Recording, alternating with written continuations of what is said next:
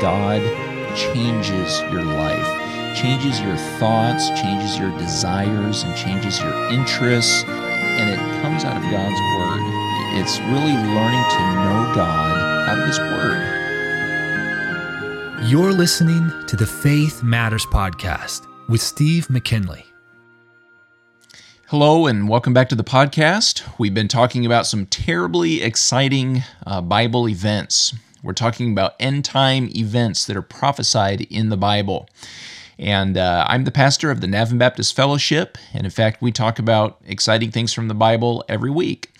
And we gather together on Sundays to worship the Lord, to pray for one another, and to enjoy Christian fellowship, and also open the Bible to learn about what the Bible says and how it applies to our lives.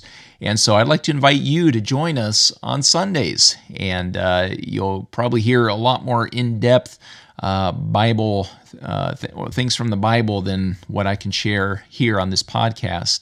But anyway, uh, the topic that I have today, as I said, is terribly interesting. It's both terrible and it's interesting.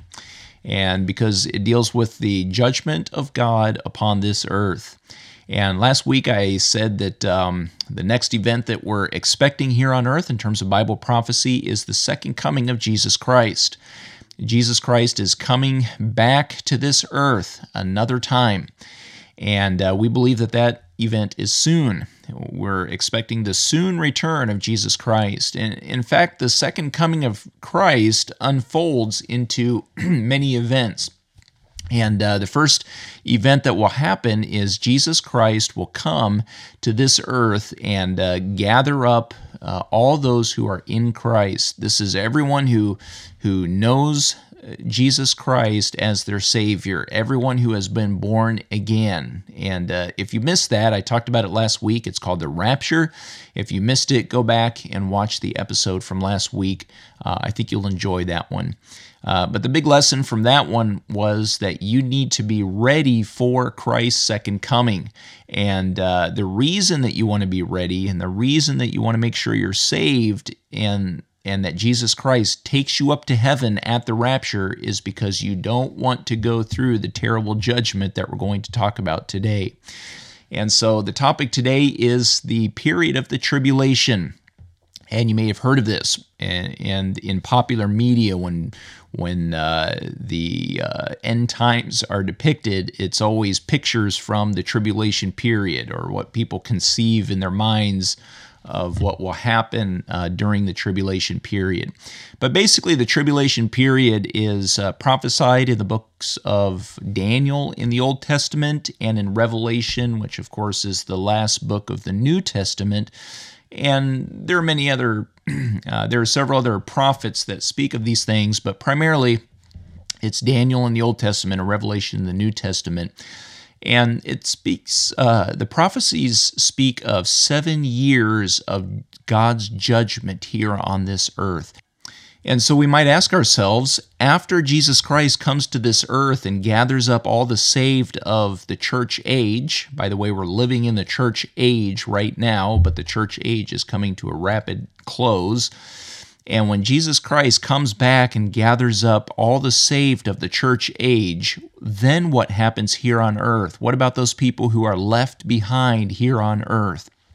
Well, the Bible says that they're going to go through this period of terrible judgment called the tribulation. And this is a horrible time to be on earth. You don't want to be on earth during the period of the tribulation.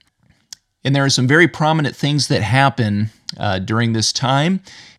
And one of these things will be the rise of the Antichrist. The Antichrist is a false Christ. He's a false Messiah, and he sets himself up as the Savior of the world and specifically the savior of the Jewish people.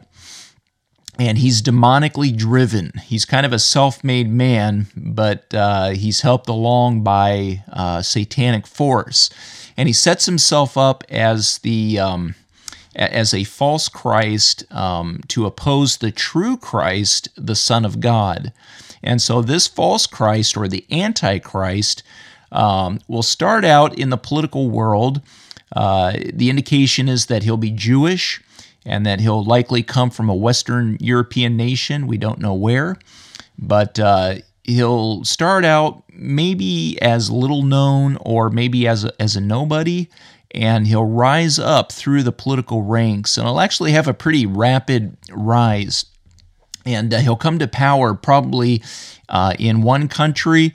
And the prophecies say that uh, it will be he'll come from one among 10 nations. Now we don't know what these 10 nations are which ones they are but uh, one of these will give rise to the antichrist.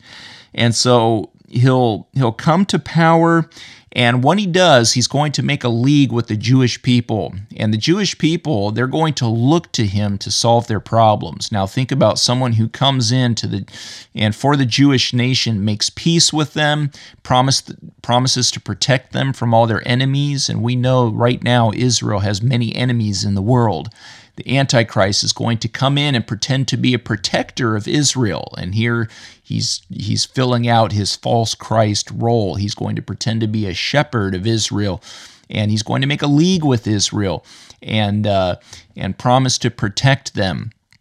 Um, and after this, uh, the Bible says that a nation from the north is going to come down. Now, think north of Israel whatever the North is. That, that could be quite broad, who knows, but it's going to be a world power uh, coming from the North. You can take your guess about what that might be. But he'll come down, th- this nation will come down and try to fight against the Antichrist. And uh, for whatever reason, maybe he thinks he has too much power, but he's going to come down and make war against the Antichrist. The Antichrist and his armies are going to have a decisive victory over this this uh, northern uh, force that comes against them. And this victory is going to establish the world dominance of the Antichrist.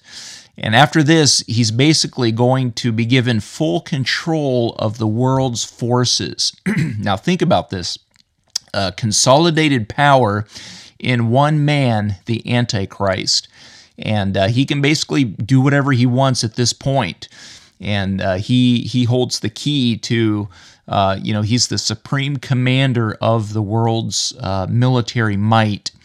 And so after this, now he's going to show his true colors to Israel, and he's going to turn on Israel and break his league with Israel. And he's going to outlaw uh, worship in the Temple of Jerusalem. And the Jews will no longer be allowed to offer sacrifices and uh, do their um, uh, and, and, worship as they please. And he'll actually bar them from the temple. And he's he's going to uh, kill prominent people. He's also going to destroy what, what is the, the harlot church. Now, the harlot church is is a false church that has followed the Antichrist and basically tried to ride his coattails um, to gain political prominence and um, you know power and wealth or who knows what. You again, you can take your guess at what what the harlot church is that will follow the antichrist in his ascendancy to power. But after after the antichrist's victory and after gaining total world dominance uh, and turning on Israel, he's also going to totally destroy this harlot church, the false church. They falsely trusted in, in the Antichrist, but he's going to turn on them. And so uh, the Antichrist will also set himself up as an object of worship in the temple in Jerusalem. Now, this is utter blasphemy. You know, the Jews, they're worshiping Jehovah God. And here the um, the Antichrist he comes in and sets up an image of himself, and he commands everyone to worship this image. He he has his own false prophet that that works with him, and the Antichrist, together with this false prophet, is going to uh, require basically the world to worship him as if he were a god. And then there's going to be an intense time of persecution of the Jews. And so when the Antichrist turns on Israel, he's going to start persecuting them. And this is called the time of Jacob's trouble. And uh, the period of, of the seven years of tribulation is in part a chastisement of Israel because they have rejected Jesus Christ as their true Messiah and they followed a false Messiah in the Antichrist and looked to him to, uh, to bring them peace. But when the Antichrist turns on them and brings this severe persecution, the Bible says this is the time of Jacob's trouble. Not, not a good time to be um, Israel during this time. And so uh, ultimately, he's going to uh, launch this attack against Israel and, and really try to destroy Israel. And this is what we know as the, the Battle of Armageddon. And I'm sure you've heard that, that term many times. Now, while all this is happening, there are severe judgments um, that are being poured out by God. This is God's wrath being poured out on the world. And there are three series of judgments. And if you're familiar with the book of Revelation at all, these terms will be familiar to you. But there are the seal judgments, the trumpet judgments, and the vial or the bowl judgments. Three series of judgments. So during these sealed judgments, there will be, uh, first of all, worldwide conquest by the Antichrist. He's going to come and make war with Israel. And along with this massive war that he's waging, there will be inflation of the world's currencies, there will be mass famine, there will be pestilence or disease widespread. Uh, the Bible says that a quarter of the world's population will be wiped out. Think about that a full quarter of the world's population wiped out. And it also says there will be these violent convulsions in the heavenly bodies. Clearly, there's more going on here than, uh, than he, just human war. Uh, there will be convulsions in think the sun, moon, and the stars that, that God is is causing uh, as a symbol of His wrath. Next, we have the trumpet judgments, and during this time, there will be literal fire raining down on earth. There will be hail.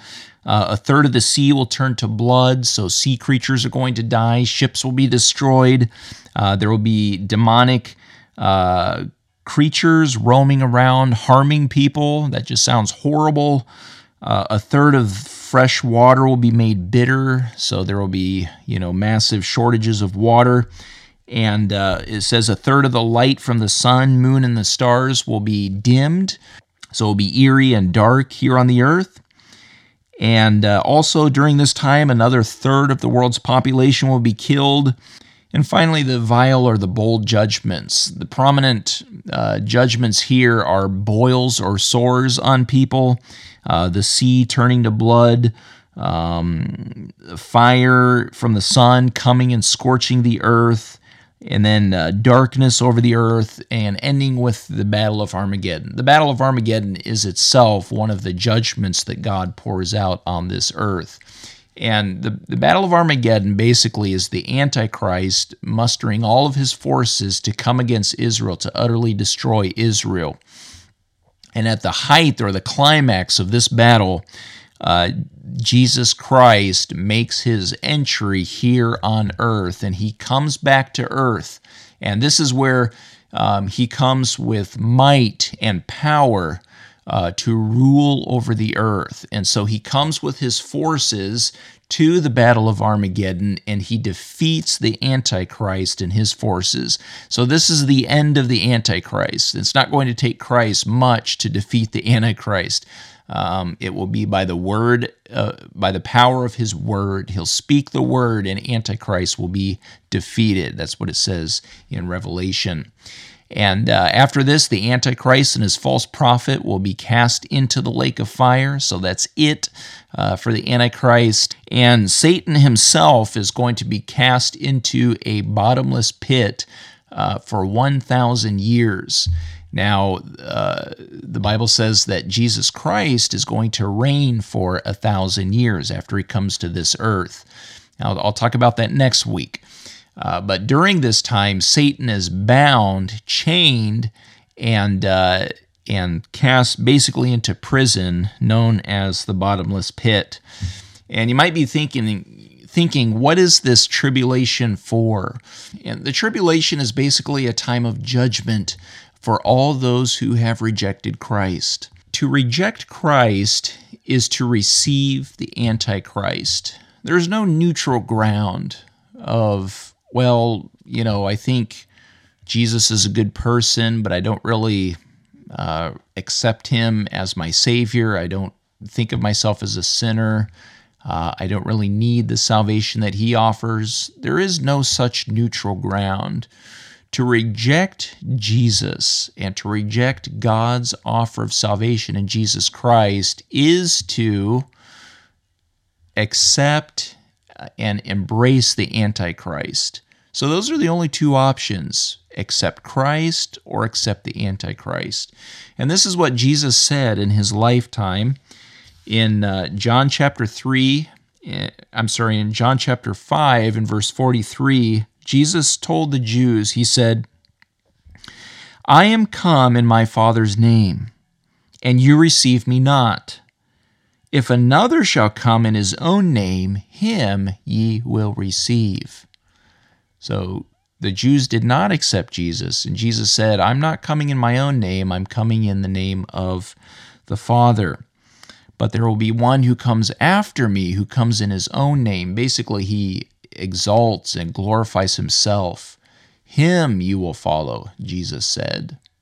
So to reject Jesus, the one who came in the Father's name to bring glory to, to God the Father, is to embrace the, the, the, the one who comes in his own name, who glorifies himself, who is a false Messiah, who eventually will be totally destroyed by the true Christ. And so, where are you at today? Do you side with the Antichrist or do you side with Jesus Christ, the Messiah? If you're sitting on the fence, remember there is no middle ground. You're either a follower of Christ or you embrace the Antichrist. And Jesus is saying to us today if you don't receive me, you'll receive the one who comes in his own name, and that's the Antichrist. And so let me just encourage you that today is the day of salvation. Uh, receive Jesus Christ and reject the Antichrist. To reject Christ is to receive the Antichrist. But receive Christ. He's given you opportunity right now. God is merciful, and Jesus is full of grace for all those who call upon him and humble themselves and receive the salvation that he provides. So, have you embraced Jesus as your Savior? If you're not sure how to do that, please contact us we would love to share with you from the Bible how you can know for sure that you're saved and that you have received Jesus Christ as your Savior. There's no better time than right now. Once again, I would like to invite you to the Navin Baptist Fellowship. We study the Bible on a weekly basis, and if you're curious curious about the Bible at all, I'm sure you would fit right in, and so you're you're welcome to join us. We'll look forward to seeing you. But otherwise, uh, join us next week here on the podcast as we talk about event number three in Bible prophecy. We'll see you then.